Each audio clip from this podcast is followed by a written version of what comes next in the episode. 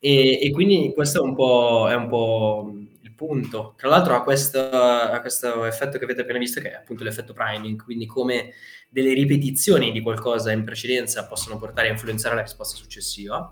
E un giochino che lo spiega bene, come dicevo prima ad Alin, è quello che viene fatto di solito a scuola, molto semplice, sicuramente lo conoscete, però provate a farlo con me. Di che colore sono gli orsi polari? Di che colore è la panna montata? Di che colore è la neve? Cosa bevono le mucche? Se vi è venuto da rispondere latte immediatamente, sappiate che le mucche bevono acqua e che siete stati influenzati dalle domande fatte in precedenza. Sono Alin Ionescu. Ho creato Starters per raccontare la storia delle persone che vogliono lasciare una loro impronta nel mondo, andando a scoprire il perché delle loro azioni, ricavando trucchi e consigli per vincere la quotidianità, perché il successo è una somma di successi. Salve a tutti e benvenuti su Starters. L'ospite di oggi è un edutainer nei campi di psicologia e neuroscienze uniti alla prestigiazione. Lui infatti è neuroillusionista e anche creatore di Neuromagia, uno spettacolo che unisce la magia al nostro rapporto con il denaro. È stato anche da poco speaker al TEDx dell'Università Ulm. Signore e signori, vi presento Edoardo Ares. Benvenuto Edoardo. Ciao Alin, è un piacere essere qui. Piacere tutto mio. Edo, come stai? Dove sei tu? Sto bene, sì, io sono qui a casa mia a Como. Ci tenevo a dire che io Alin lo seguo sempre su Starters, quindi l'avevo già accennato prima di questa, dell'inizio della nostra conversazione.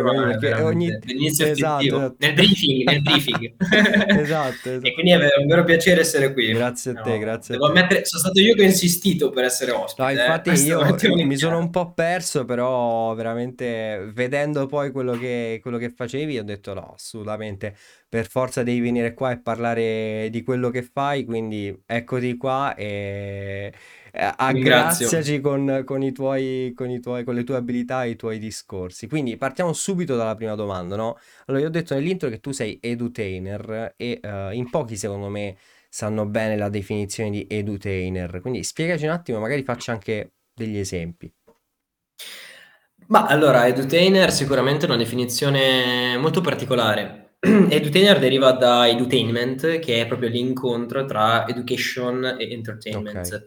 Quindi un qualcosa che unisca da un certo punto di vista il lato educativo, quindi vari concetti che tu vuoi trasmettere, in alcuni casi alle aziende, in altri alle scuole, in altri alle università, a seconda di qual è il tuo target, e unirlo all'intrattenimento, per farlo diventare un metodo di apprendimento per chi lo segue è molto più semplice e molto più efficace rispetto alla lezione frontale o alla formazione aziendale frontale con 800 slide e persone che purtroppo, ma perché il nostro cervello è fatto in questo modo, dopo mezz'ora, se non prima, diminuiscono il livello di attenzione. Si spengono e si addormentano.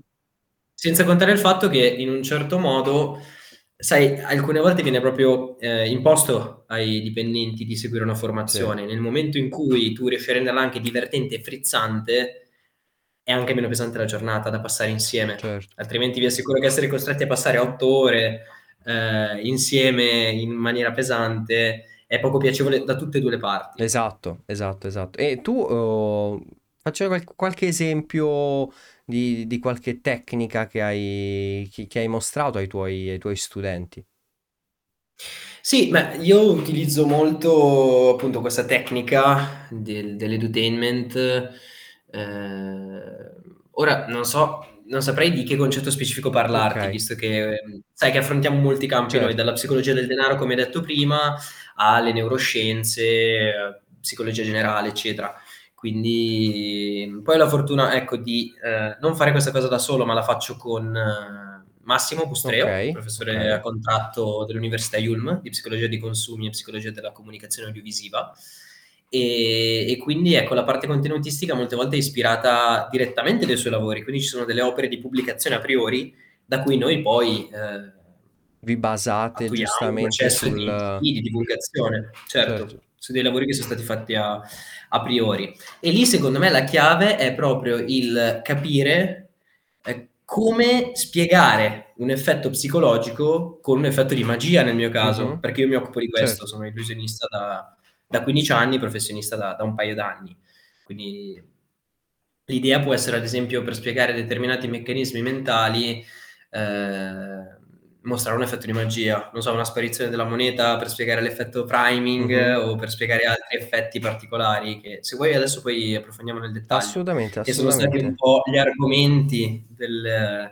giornata del TED dei giorni scorsi, perché poi il mio speech è stato proprio riguardo a l'unione tra l'illusionismo e le neuroscienze. Assolutamente, e continuiamo un attimo su questo discorso del priming, no? Che innanzitutto spiegaci magari l'effetto, in cosa consiste, e poi come lo tratti tu, che è la cosa che manda veramente in trip il cervello. Allora, faccio prima a fartelo vedere.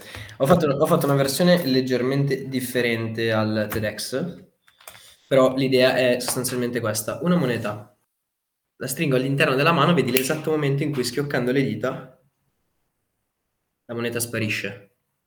Perché questo? Perché nel momento in cui tu vai a ripetere un gesto, in questo caso è stato quello di depositare la moneta e riprenderla più volte nella mano, il tuo cervello lo registra e si crea delle aspettative per il gesto successivo. Sì. Ok?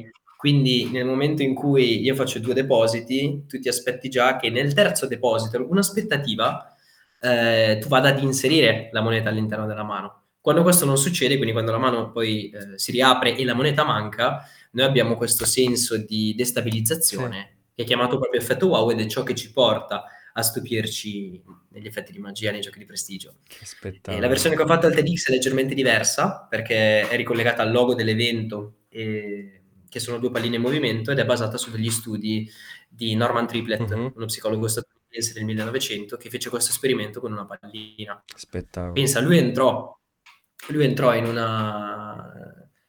in questa sala con degli studenti e lanciò una pallina una volta, 2, al terzo lancio la pallina sparì a mezz'aria.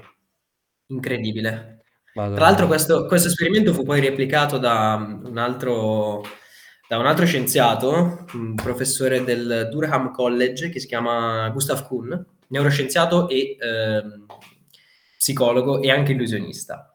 Quindi lui fece lo stesso esperimento, lo propose ai suoi studenti e analizzò proprio i correlati neurali di questo effetto di magia, e si notò che tutti effettivamente videro sparire, notarono la pallina sparire a mezz'aria, ma in realtà i loro occhi non registravano già la pallina nel momento di apertura della mano. Quindi loro erano di fatto convinti di aver visto una pallina sparire a mezz'aria, ma di fatto i loro occhi aveva previsto la cosa, perché è già fatta vedere. Esatto, è una distorsione. Esatto, è una distorsione cognitiva più che percettiva, perché il tuo occhio già percepiva che non c'è più la pallina.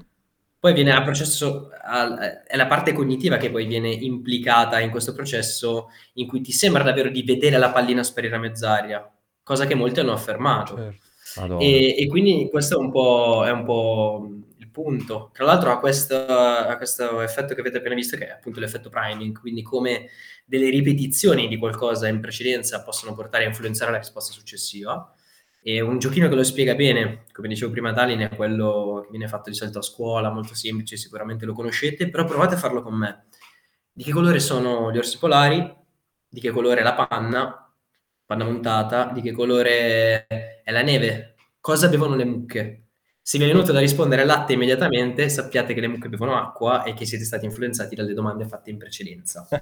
A questo ovviamente, Alin, si aggiunge un altro effetto, chiamiamolo effetto, un altro principio che si può ricollegare in realtà a quello che abbiamo appena detto, ovvero quando sparisce la pallina è lo sguardo del prestigiatore che decide la direzione dello sguardo degli spettatori. Ok. Quindi se io in questo momento non avessi una pallina ma facessi questo, ok, sì, a te viene da guardare verso l'alto, che in questo momento per chi ci ascolta sto guardando verso l'alto, ma il punto è che questo meccanismo si chiama attenzione congiunta. Noi possiamo indirizzare lo sguardo delle altre persone usando appunto il nostro.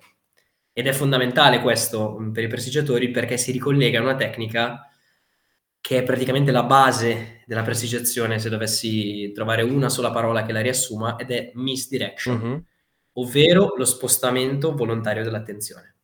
Certo. Un bravo prestigiatore, al contrario di quello che si crede, non è bravo in quanto veloce, ma bravo in quanto sa manipolare bene l'attenzione.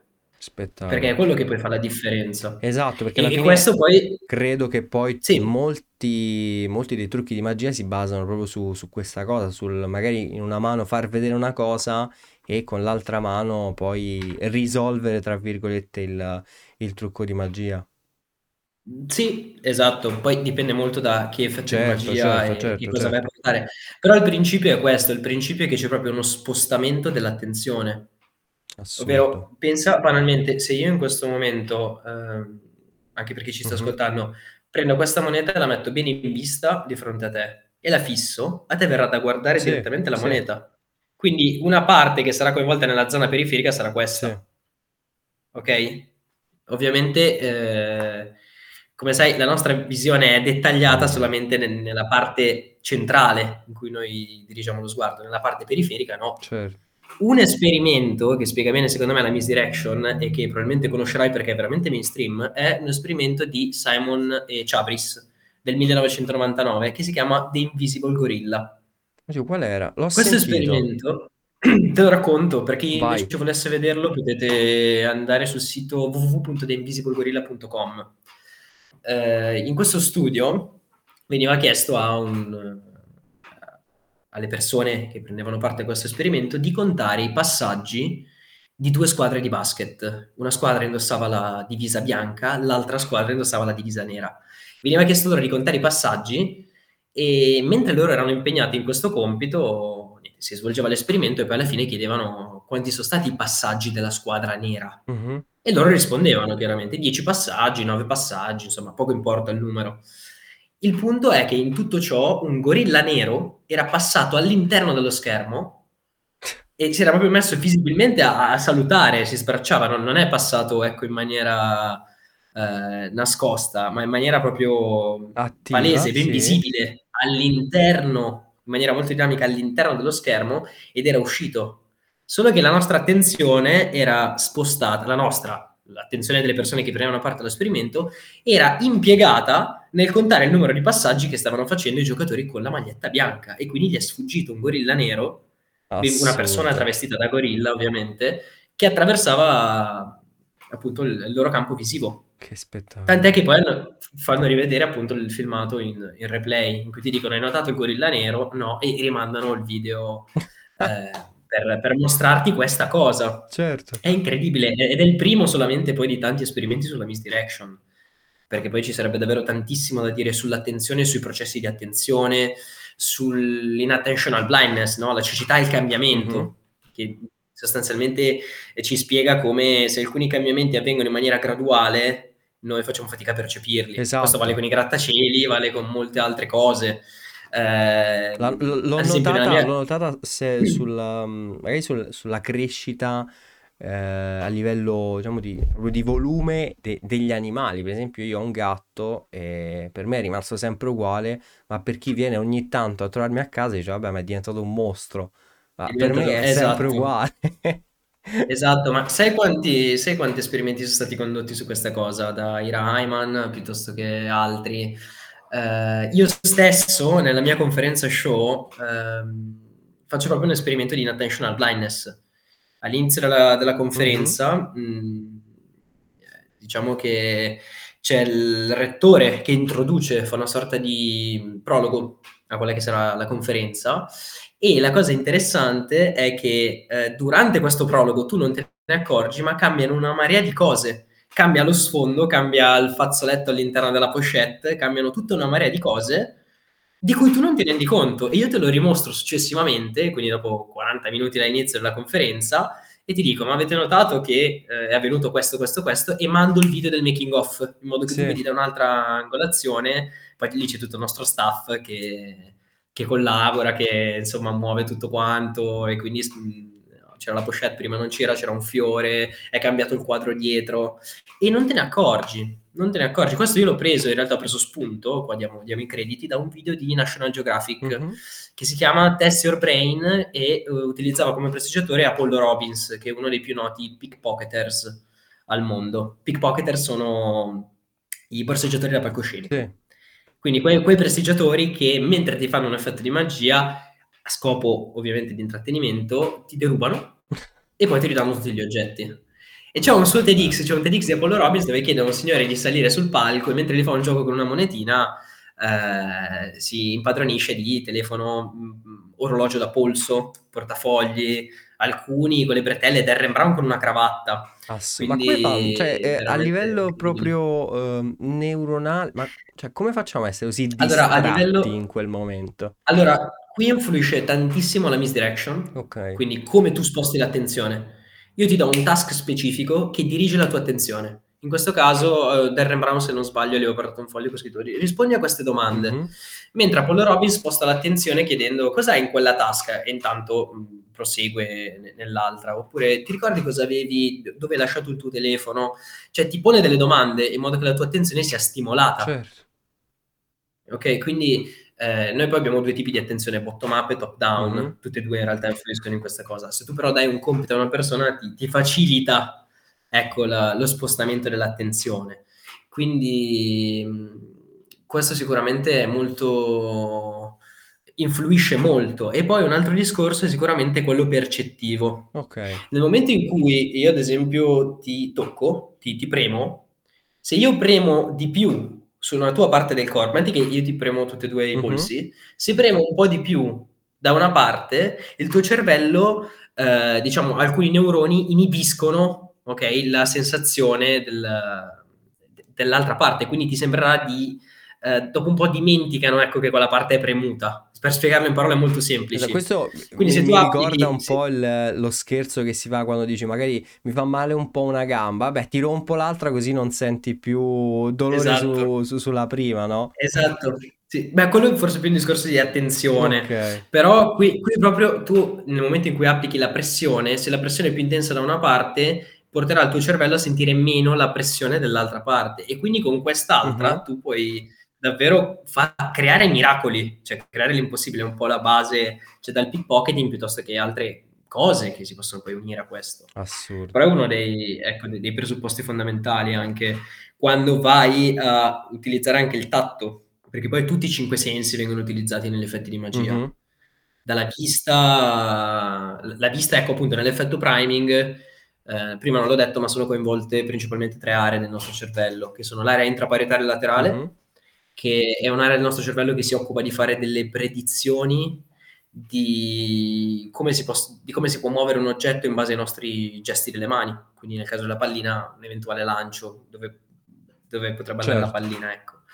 E poi ci sono 2 zone che sono principalmente legate alla vista, che sono la corteccia visiva primaria, il medio temporale, che è una zona che si occupa, è specializzata principalmente nell'elaborazione degli oggetti in movimento. Okay. Quindi questo anche per farti capire quanto comunque tutti i sensi siano di fatto utilizzati. Ci sono poi illusioni uditive, ci sono illusioni olfattive, ci sono davvero una marea di illusioni. Io per un certo periodo ho sfruttato l'audio, portando la magia in radio nel 2018. Io ho provato. Ce l'hai uno subito pronto per fare a chi ci ascolta? Ah, così su due piedi no. Così su due piedi no. Niente. Però ce ne sono tanti. C'è proprio un libro che è stato scritto un sacco di anni fa da Juan Tamariz, un studioatore spagnolo, si chiama Verbal Magic, e proprio spiega come lui abbia, in un certo senso, portato avanti questo studio in cui prova a far magia solamente con l'audio, quindi ti dà delle precise istruzioni che tu segui e poi lì si crea l'effetto di magia. Che figata. Quindi, infatti una domanda riguardo alla magia, cioè quanti campi ci sono nel mondo della magia? Perché uno dice vabbè vedo un effetto di magia, ma poi dentro credo ovviamente ci siano migliaia e migliaia di vari settori. Sì, ci sono migliaia di settori, di branche, di stili diversi. Diciamo che la magia si può dividere principalmente in 3 macro categorie. Okay. C'è la magia close-up, che è sostanzialmente la magia più ravvicinata, ok? La cosiddetta micromagia. Mm-hmm. Io, Alin, vengo da te al tuo tavolo, ad esempio molte volte mi capita con dei commensali durante le cene, alberghi piuttosto che altri eventi, e ti faccio un effetto di magia ravvicinato con monete, palline, mazzi di carte, ecco proprio la classica magia. Ed è molto intimo, perché tu entri in relazione con lo spettatore, gli chiedi di pescare una carta, sì, gli chiedi di interagire. Poi c'è una sorta di... quella che viene chiamata parlour magic, una sorta di misto tra close-up e la scena. Immagina un po' una formazione aziendale, no? C'è una persona seduta al centro della stanza, tutte le altre persone a ferro di cavallo di fronte, come se fosse una lezione scolastica. Okay. Immaginati una classe scolastica, tu hai la tua cattedra, quello è il parlour magic, e poi c'è lo stage magic, la scena. La scena è un po' quella che tutti noi abbiamo nell'immaginario collettivo di Silvan, che fa sparire apparire le carte, piuttosto che David Copperfield che fa sparire le donne, quindi si ricollega proprio ai codici teatrali. Certo. Entra la componente del teatro, sei su un palco e anche lì poi ovviamente, sai, ognuno si specializza in una piuttosto che nell'altra.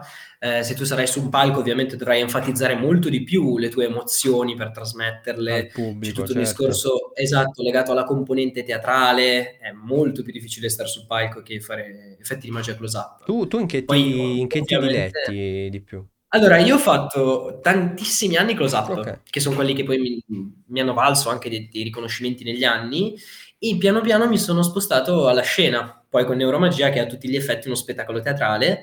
E lì ho dovuto fare i conti con tutto quello che ti ho detto, quindi con il fatto che per quanto magari avessi una padronanza del palco non sapessi nulla di teatro, quindi mi sono dovuto mettere e iniziare a studiare teatro, dizione, impostazione della voce, gestione del pubblico,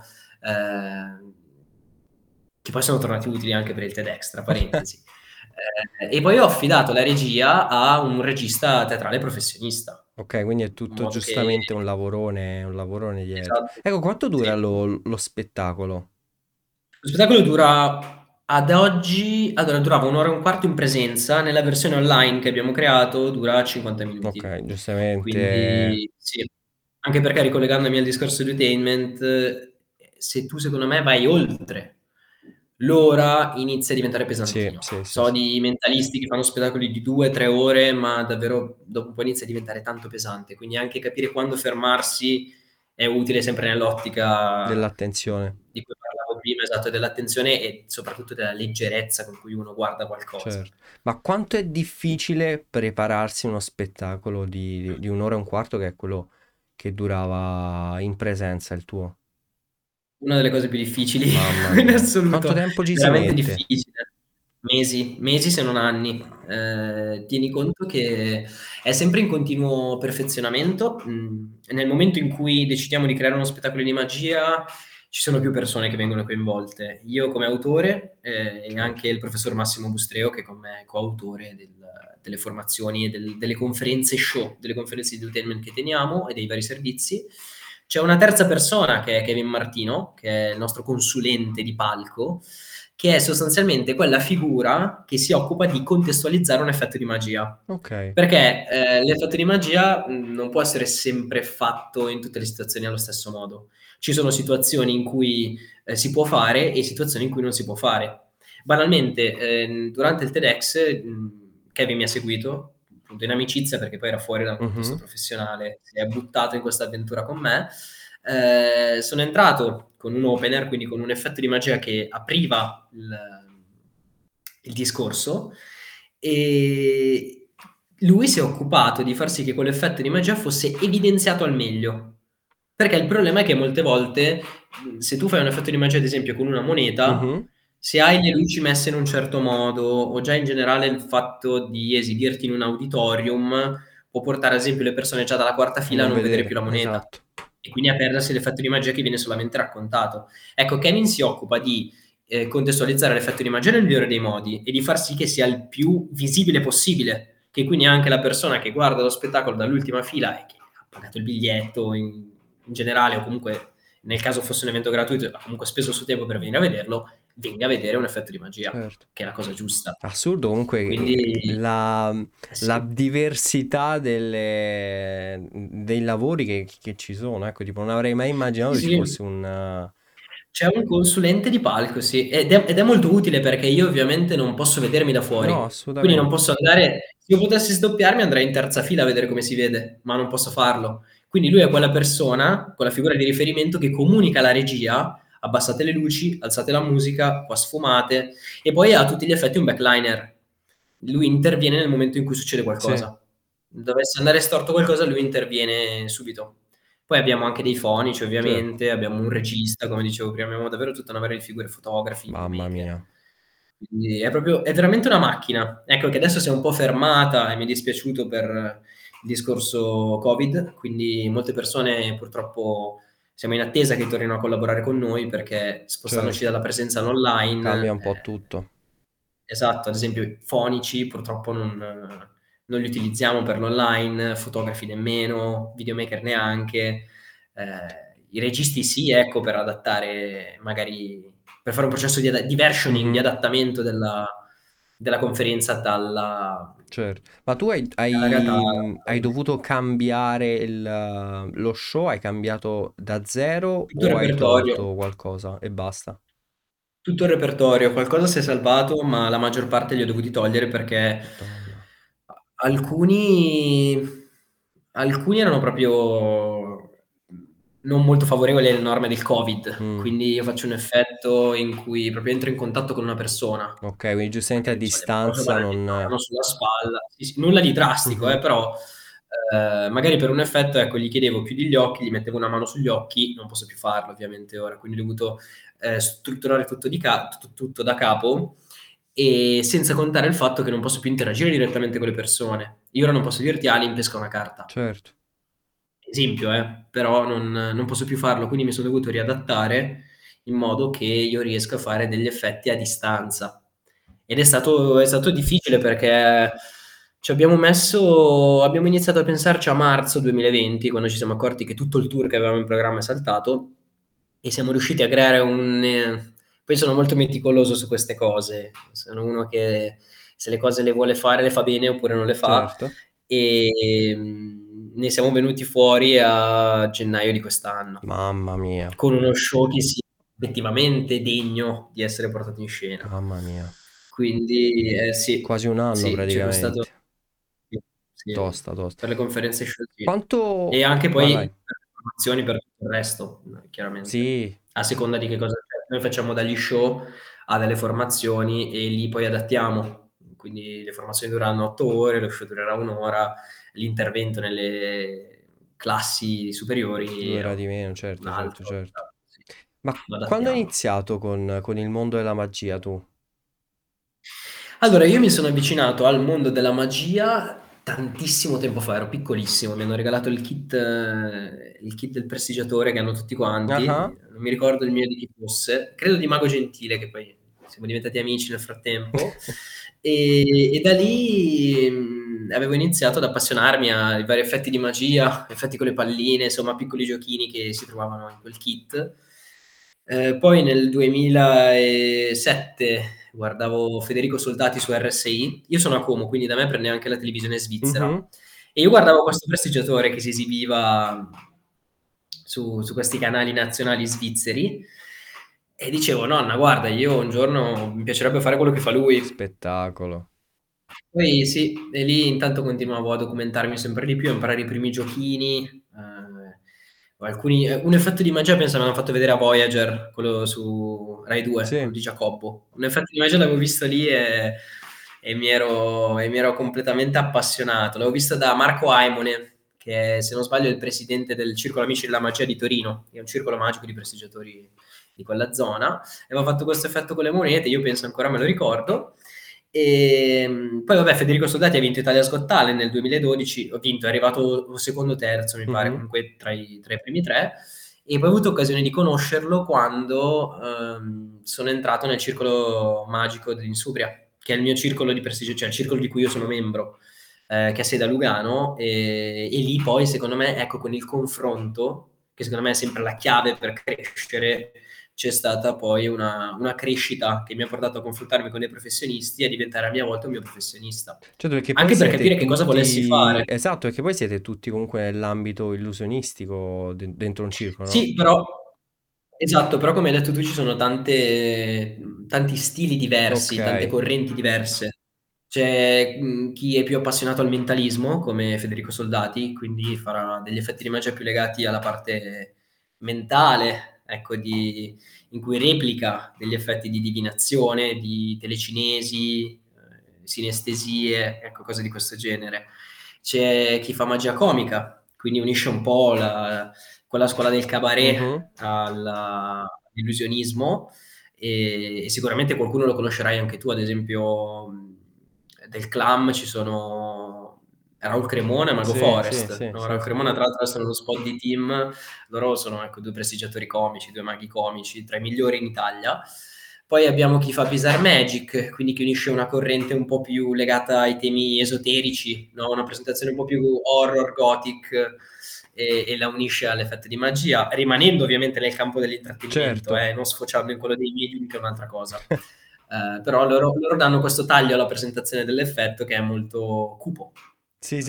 Mi ricordo di aver visto magari qualche video in giro di, appunto, prestigiatori che fanno show in questa cosa molto gotica, pesante alla vista quasi. Sì, perché poi ovviamente la tua presentazione teoricamente dovrebbe ricalcare anche il tuo personaggio. Certo. Quindi il tuo personaggio dovrebbe essere il più gotico possibile, esatto. È legato a quello che stai dicendo. E poi vabbè, ci sono i cartomaghi, quelli che fanno magia con le carte, i monetomaghi che fanno magia con le monete, tutto ci sono gli escapologi. Sì, ci sono gli escapologi, che è un'altra categoria ancora. Io ho un amico che è fortissimo, che è Andrew Basso, di Illusionist, orgoglio italiano nel mondo, lui è della Valsugana, okay, e lui è partito da Broadway con The Illusionist in tour mondiale, e lui è un escapologo, lui viene rinchiuso nella vasca con le manette e da lì si libera, come faceva Harry Houdini all'epoca. Quindi c'è anche questa categoria qui. Poi ci sono quelle figure che sono al limite tra i prestigiatori ed altre figure, come Gianfranco Preverino. Gianfranco Preverino, uno tra i miei mentori, ex presidente del circolo, e lui praticamente è il maggiore esperto uno tra i maggiori esperti mondiali di truffa nel gioco d'azzardo. Ok. Quindi entriamo in un mondo che è quello dei bari. Madonna. Lui è un background come prestigiatore, però è diventato prestigiatore successivamente. Lui si è sempre occupato di studiare proprio la storia di come le persone truffavano nel gioco d'azzardo, siano questi dadi, roulette, e anche ha proprio una collezione storica di cimeli, di hold out sono quelle cose, questo aggeggio che ti sparava le carte fuori dalla manica, con un braccio di ferro, una cosa incredibile, e quindi, capito, poi ecco, si sfocia in altri campi, nel mio caso in quello della psicologia e delle neuroscienze, e nel caso di Gianfranco in quello dei bari. Piccolo fun fact che inserisco: il professor Bustreo, che ho menzionato poco fa, di cui sono stato studente per 3 anni, è entrato nel mio circolo di magia l'anno scorso, e io gli ho fatto l'esame. Quindi sono diventato hai fatto... è stato lui l'esaminato questa volta. Hai ricambiato il favore, quindi praticamente. Esatto, esame che ha passato a pieni voti, è stato veramente bravo, con una presentazione molto bella legata a dei temi di Franco Fornari sulla comunicazione come scambio di doni, che ha ricollegato con un effetto di magia. Veramente bravo. Quindi tu ti sei tra virgolette buttato sulla neuromagia, giusto? Allora, sì, mi sono buttato sulla neuromagia, che è molto interessante perché non ha così tanti appassionati in Italia, e quindi è stato molto interessante perché ti spiega come alcune attivazioni che tu hai quando assisti agli effetti di magia sono poi le stesse che hai durante la tua vita quotidiana, e in alcuni casi estremi, come i casi di cronaca. Ad esempio, citavo nel TEDx il caso di Amadou Diallo, vittima anche dell'effetto priming, oltre che ad altri fattori psicologici legati magari al pregiudizio. Però in quel caso, spendo giusto 2 parole, questo ragazzo, questo studente della Nuova Guinea, è stato freddato con 41 colpi di pistola perché quando gli è stato chiesto di identificarsi, proprio a seguito di un caso di stupro, di cui lui tra l'altro non risultava coinvolto, gli è stato intimato di alzare le mani in questa maniera e lui ha inserito la mano nella sua tasca perché voleva estrarre il portafoglio per mostrare i documenti, sì. La prassi comune in Nuova Guinea, che però è stata scambiata da una minaccia dai 4 agenti di servizio quella sera, che lo crivellarono con 41 colpi uccidendolo sul colpo. Assurdo. Cioè uccidendo, ovviamente freddandolo, ecco. E tra l'altro poi si scoprì che uno degli agenti non aveva sparato e quindi aumentò il numero di colpi sparati per persona dagli altri 3. E tutti gli agenti furono assolti. Questo causò tutta una serie di proteste, ma è solo uno dei tanti casi, ad esempio, che legano in questo caso l'effetto priming. Mi sono ricollegato a questo perché è un effetto che abbiamo già citato prima, è più semplice spiegarlo. È solo uno dei tanti casi legati all'effetto priming. Un altro è quando magari capita che, sicuramente avrai sentito, scambiano delle persone per degli animali durante le battute di caccia e, sì. Insomma, l'esito è nefasto. Peter Tse, che è un collega di Gustav Kuhn, che abbiamo citato poco fa, è stato chiamato come esperto di processi percettivi in tribunale proprio per un caso analogo, perché nel Vermont c'erano 2 fratelli che sono andati a caccia e il primo dei 2 fratelli ha sparato a un orso. E si era accaparrato l'animale, quindi grande festa, insomma, risultato che si era prefisso. Il secondo fratello, influenzato da quello che ha visto, ha sparato proprio, come dicevo prima, per uno squilibrio tra falsi allarmi e omissioni. Adesso poi ci arriveremo anche su questo con una cosa che si chiama Signal Detection Theory, teoria di detezione del segnale. Sostanzialmente ha scambiato una persona che non aveva il giubbotto caterifrangente per un orso. Perché? Perché noi vediamo quello che ci aspettiamo di vedere, e questa sindrome dal grilletto facile l'ha portato a vedere un orso o aspettarsi di vedere un orso, quando in realtà dall'altra parte c'era una povera vittima intenta raccogliere dei funghi. Assurdo. Questo ci spiega come l'effetto priming agisca. La teoria di detezione del segnale che ho citato poco fa semplicemente è una teoria che è legata nel campo della psicologia al modo in cui noi prendiamo decisioni in situazioni di incertezza. Il nome di questa cosa deriva dalla Seconda Guerra Mondiale, quando in Inghilterra i responsabili dell'aviazione, a seconda dei segnali inviati dai radar, dovevano decidere se erano di fronte a un attacco dei tedeschi e quindi inviare degli aerei in difesa, oppure erano di fronte a un falso allarme. Capisci che però la tensione è molto forte, perché se tu fai uscire questi aerei, in un caso di falso allarme sprechi carburante, certo. E lasci scoperto il centro di Londra in caso di un attacco. Stessa cosa se non li fai uscire di fronte a un attacco tedesco, sì. Esatto. L'esito sicuramente è tragico. Quindi è sempre un discorso, ecco, di equilibrio di queste due cose e soprattutto di consapevolezza.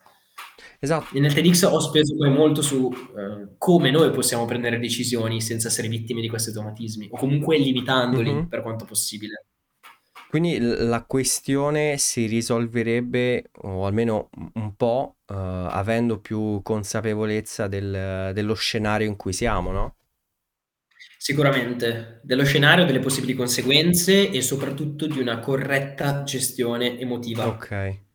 Le nostre noi non possiamo scegliere senza essere soggetti alle emozioni. Certo. Possiamo decidere però di effettuare delle scelte, se possibile, quando un'emozione non è più nel suo picco. Assurdo. Infatti tu... Una volta passato il picco... Vai.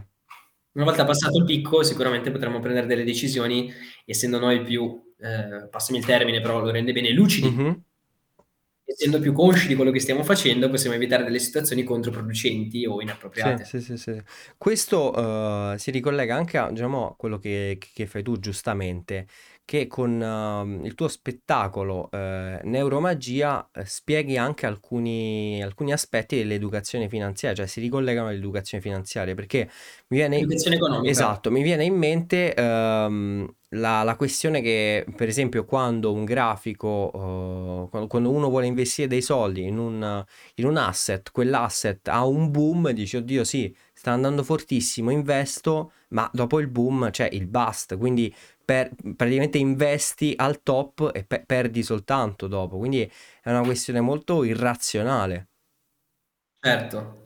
Poi ci sono tutta una serie di studi, dalla teoria del prospetto ad altre teorie proprio legate al campo dell'economia. Noi citiamo ad esempio Barton Malkiel e i suoi studi, o quelli di Daniel Kahneman, poi premio Nobel nel 2002, all'interno della conferenza, che spiegano poi come la parte psicologica abbia un grosso effetto sulle nostre decisioni anche in campo economico. Perché molti, quando parlano di educazione economica e educazione finanziaria, magari tendono a trascurare un po' la parte psicologica, che però è fondamentale.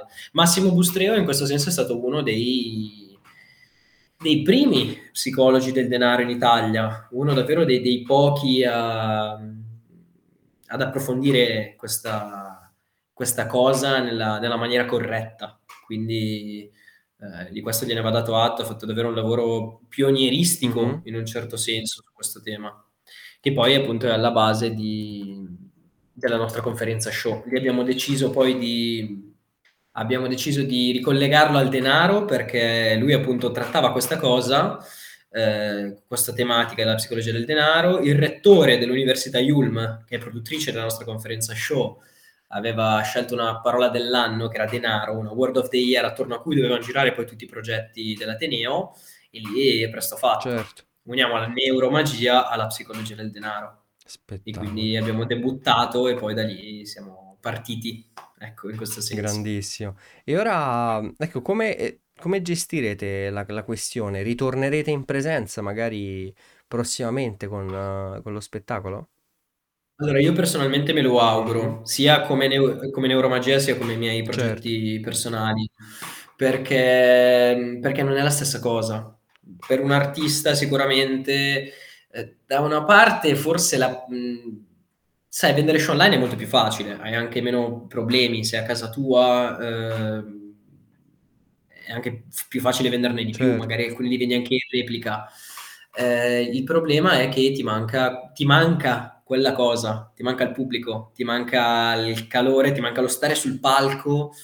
E quindi adesso mi manca di meno, appunto, perché grazie a TEDx sono riuscito a risalirci dopo un anno e mezzo. Esatto. Sì. E non è stato facile all'inizio, ma insomma, poi dopo pochi secondi ti abitui, per fortuna. Però è stato veramente bello. Io mi auguro di tornare in presenza. Non so quando questo sarà possibile, ma credo al più presto. Azzarderei già a settembre. Dai, speriamo. Speriamo davvero, anche perché poi appunto gli spettacoli di magia, secondo me, cioè, fatti in live o comunque in virtuale, perdono molto. Secondo me è diverso, è proprio un'altra cosa. Infatti io mi sono sempre allontanato da YouTube, dai social in generale, far magia sui social. C'è chi lo fa e lo fa bene, ma non... Secondo me, ecco, come forma d'arte è giusto che sia diretta e non mediata da uno schermo. Certo. Quindi poi qui è una questione di preferenze, di gusto personale, certo. C'è chi preferisce appunto fare effetti di magia su YouTube piuttosto che su altre piattaforme, c'è chi preferisce magari stare in teatro, c'è chi preferisce fare close-up, insomma ognuno fa un po' quello che preferisce. Esatto.